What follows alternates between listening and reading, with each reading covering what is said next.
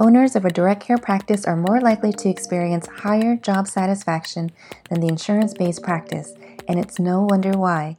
Direct care is independent of insurance. Patients pay the doctor directly for their expertise. The doctor gets full autonomy in how they care for patients and how they get paid. We've chosen this path for the love of medicine. This is the direct care way. By listening to this podcast, you may even start to believe you too can have a successful direct care practice. Come listen with an open mind as I share my personal journey on how I pivoted from an insurance based practice to direct care right in the middle of a pandemic and the valuable lessons along the way. This podcast may be the very thing you need to revitalize your medical practice. I'm your host, owner of a direct care podiatry practice, Dr. Tea Nguyen. It's still July. It's like mid July. It's right after my birthday, so this episode is going to be really special. It's being recorded right after my birthday weekend, and it this birthday weekend, I've had a lot of time to reflect on how far I've gone, where I've been, my obstacles, and I felt it was worthy of sharing with you because we all know life is not linear. It's not perfect. It doesn't always go the way we plan it. And sometimes we just need to be told that that's okay, that that's how it was intended to be. Because what if life was perfect? What if things were down to the fine details exactly how we imagined it to be every single time? If that were the case, we may never learn anything.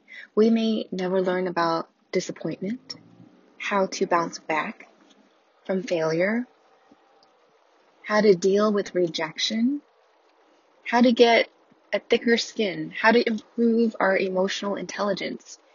If we never experience the downfalls and the things that are good from life.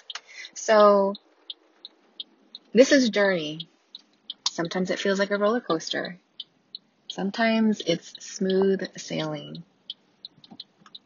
But it's your story. Whatever you're experiencing, it is a unique, one of a kind story that you have to tell. And I have my own as well. So, reflecting back 20 years ago, I would have been 19, right out of high school supposed to be in college, although I missed the boat in understanding that there's an application process involved from going, from leaving high school and going to university. So as an immigrant, as a, as a child of immigrants, I was the third of four kids.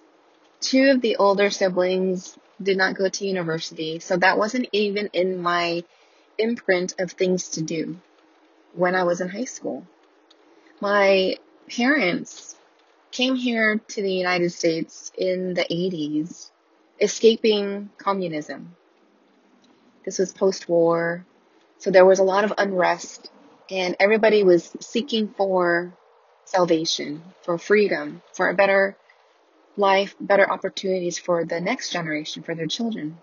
My parents did just that.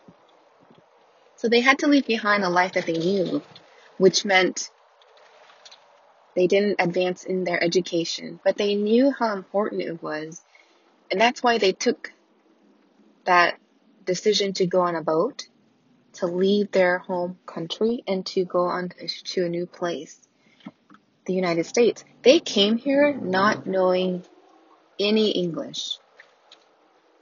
That was during the time where the United States allowed and welcomed immigrants with open arms.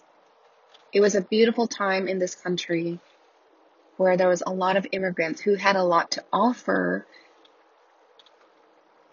and the United States welcomed us in with that. So I have a lot to be grateful for. So then I wasn't born. I'm a proud Asian American, mostly American, from an Asian heritage. And I give back by being a doctor, by serving my community, by helping people who needs help. And that includes people who have foot problems. And that also includes people like you, doctors who help other people who have medical health problems. So, age 19, 20 years ago, if I was told at age 19 this is what my life would have looked like, I would have been a business owner of multiple ventures. I would have had a daughter. I would have been married to somebody, my first love. I would have been blown away. I would have been like, yeah, right. No way. At age 19, I was just entering community college. I was just trying to figure out what college even was. Like, what was even the point? And at that time, my intelligence level on what the world was, what my life experiences was supposed to be, was really shallow. I barely thought ahead for more than a few days, a few weeks let alone to think about the rest of my career, I was very late on that boat. Whereas all of my friends, once we left high school, everybody had transferred into university directly, where they had their own path that they figured out for themselves. And I was like, how did I miss this opportunity to do something more with myself? And so I really had a race to pick up the pieces and to figure out what was going to be my story? Was I going to be that person who was in perpetual despair, not really knowing what's next, kind of just leaning into where the road took me? Or was I going to finally decide and create my own destiny, my own future? So, age 19, if I was told this was my life, would not have believed it, not a second. But I knew deep down I wanted to do something that created an impact.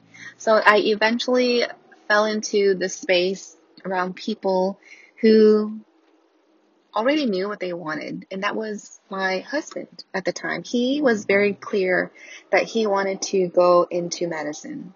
And me at the time was like, we were just dating. And I was like, wow, that's really ambitious. I don't think I have it in me to do that. I don't think I want to do that. You know, to not have a career until a decade after training, that seems kind of silly to me. And so I kind of cruised through undergrad and then my last year of undergrad, I found myself in the same situation where I'm just like, okay, what's next? I got my undergrad degree. Like, shouldn't job opportunities just be landing on my lap at this point? Don't people want people like me with an undergraduate degree? I took out a lot of money to get this. Now what do I do with it? And then the job opportunities were really meek. I mean, I worked at a pharmaceutical lab, pipetting stuff, analyzing stuff under the curve. I don't even know what that means, but you know, like scientific things as it related to creating compounds that were intended for drug use creation. So I did that and I don't think I knew much more than what was in front of me. That was my exposure to the world I thought getting a degree would get me a job. I got a job, but it was barely a little bit more than minimum wage. And I was like, whoa, I just took out thousands of dollars of debt to get this degree only to get a job that barely paid more than minimum wage. So that was a huge reality check for me. And you may have heard me tell the story. I discovered podiatric medicine at a career fair. It was my last year of undergrad. I spoke with a podiatrist who told me that podiatry was a well balanced career with a steady income and you can have, you know, you can be a parent, you can be a mom, and all of that. And so he sold me the dream. So I took it and I said that would be really great to reflect back in 10 years that I did do something for myself that I did become a doctor, you know, a prestigious degree. What, well, what was once prestigious these days, it's a little bit of a different story. But back then, being a doctor was still considered very high level. It was very prestigious. To do something to dedicate your time for 10 years, plus or minus a couple of years, to serve people, essentially. So I wanted to have that type of impact in my community and help people in their medical condition. So fast forward to residency, fellowship, my first couple of jobs. I was, I was disappointed. I don't know if you've ever felt this level of disappointment. Like I, I got the degrees, I got the fellowship. I got the letter of recommendations. I met a lot of really cool people. And then I went out in the real world, which was an employed position, and I was incredibly disappointed. I was like, why do I have to write so many notes? Why do I have to keep repeating myself? What the hell is a CPT code? Why is it different from an office visit to a telephone visit? Why does it matter the place of service? Whether I did the procedure at a hospital or my office? So then I got to understand the world of medicine in a whole different way, in a way that I was never really prepared for. Not in my training, not in fellowship. Because in those times when I was doing my training, we just got a stipend and we just did the thing, which was focus on being a doctor and getting getting our training under our belt. Uh, and that was that was it.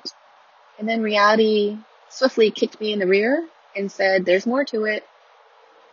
And so that put me into 2020. That was just two years ago, where I decided to opt out. So long story short, could I could pro- probably make the story a whole lot longer, but reflecting back on where I've been to where I am now, there has been great milestones and there has been great setbacks. And that is just life. And so when people ask me, what does it take to open a direct care practice? It's very similar. There are some great things that help you move forward, and there are some things that may set you back. But in order to lessen those setbacks, the easier way to do a direct care practice is by learning from someone who's already done it. And because direct care is kind of a new term, there really isn't a footprint, a paved path that exists for those in training. This only exists right now as I'm creating it.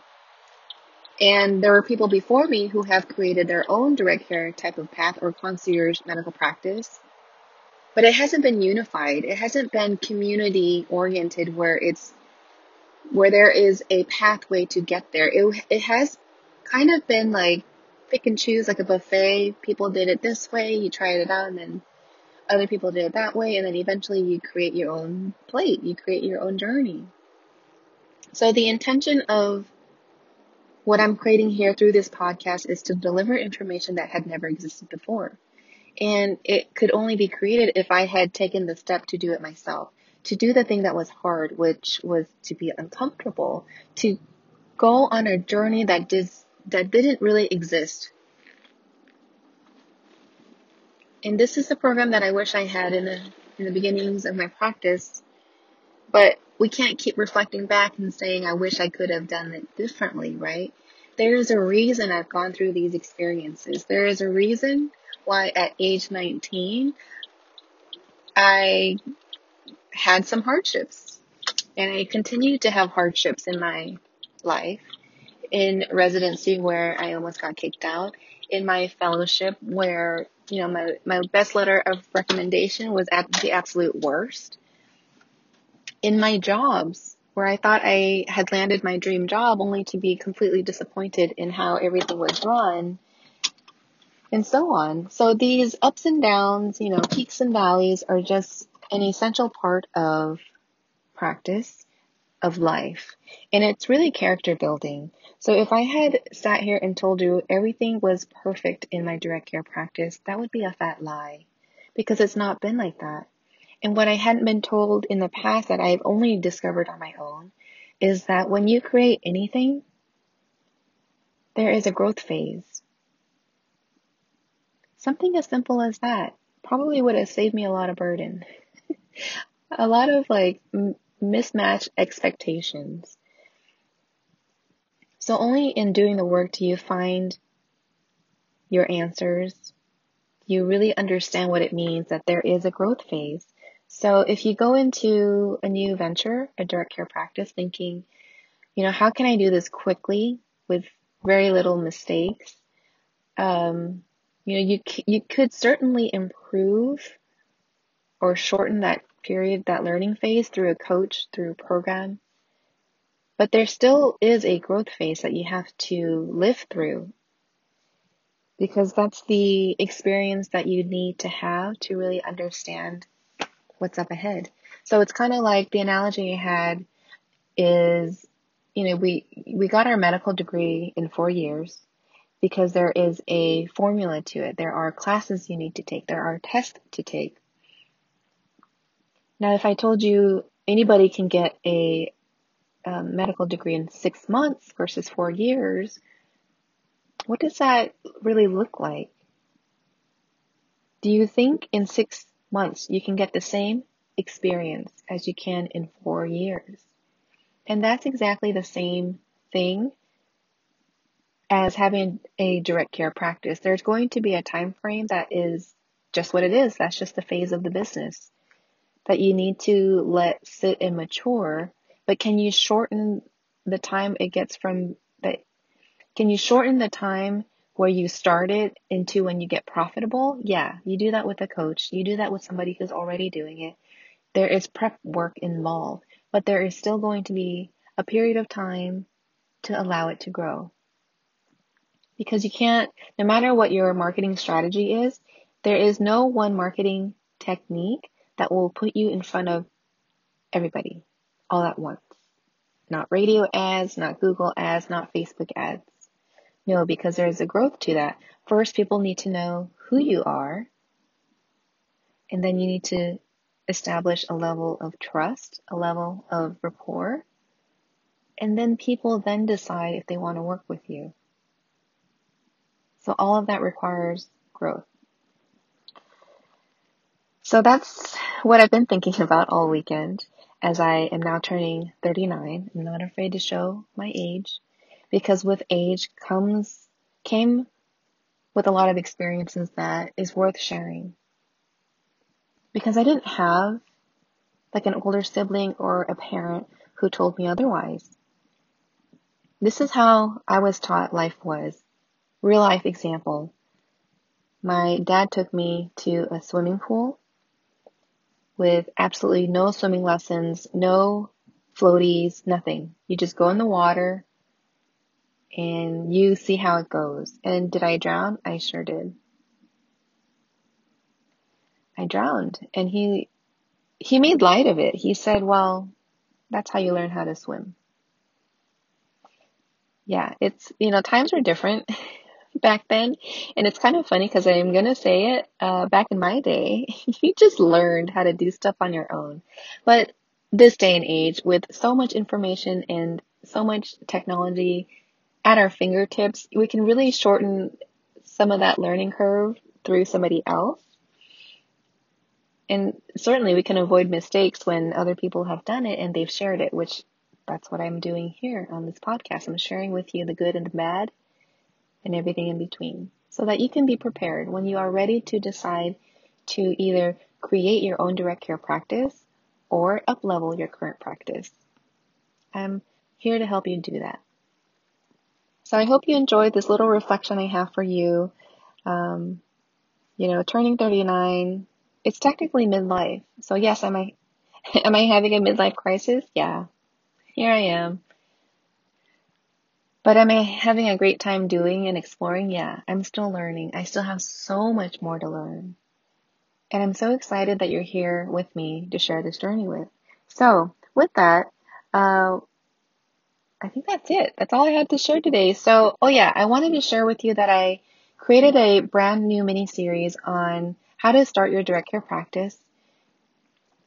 It is, it's like, it is a 10 you know, you don't need to know how many modules it is. You're not here for the module, you're here for the lessons, right? So it's going to show you what to expect in your direct care practice if you haven't already started. And I'm going to share with you real life cases of what people paid me for the things that you already do, things that you already know how to do now, the technical part of medicine. You already know how to treat people, you already know how to diagnose them, but I show you how I packaged it in a way where people thought it was a good idea to pay for it and then the price that they paid for it. And it's not the insurance rate, let me tell you. The insurance rate that's dictated by somebody who doesn't have a medical degree, yeah, that's off that's gone by the wayside. I'm not doing that. I'm giving my rates, my fees, what I want to be paid. for my time and my expertise. So I show you how I do that. There is a bunch of freebies. Within the modules, there are free PDFs that you can take alongside with you so that you can create your customized journey and keep it and, and it keeps you on track. So I hope you check it out. Go to my website, coachingwithteallc.com. The link is in the bio. This was a recording in my car because I got really excited about talking about my birthday week. And yes, I had a fabulous weekend of doing, I actually did more than I intended to. I created this mini series, but I really wanted to be able to share this with you. Every birthday, I do something for other people. It's always been a little awkward when it's centered around me. So this is this this year I made this thing for you. So please check it out, share it with a friend, and I'll catch you on next week's episode. Thanks so much for joining. Thank you so much for being here with me today. If you enjoyed this episode and want to hear more, please like, share, and subscribe so more people like you can have access to another way of practicing medicine, the direct care way. Let's connect. Find my info in the show notes and send me your questions. It might be the topic for future episodes. And lastly, if you remembered nothing else, remember this you are in control of your life. See you next time.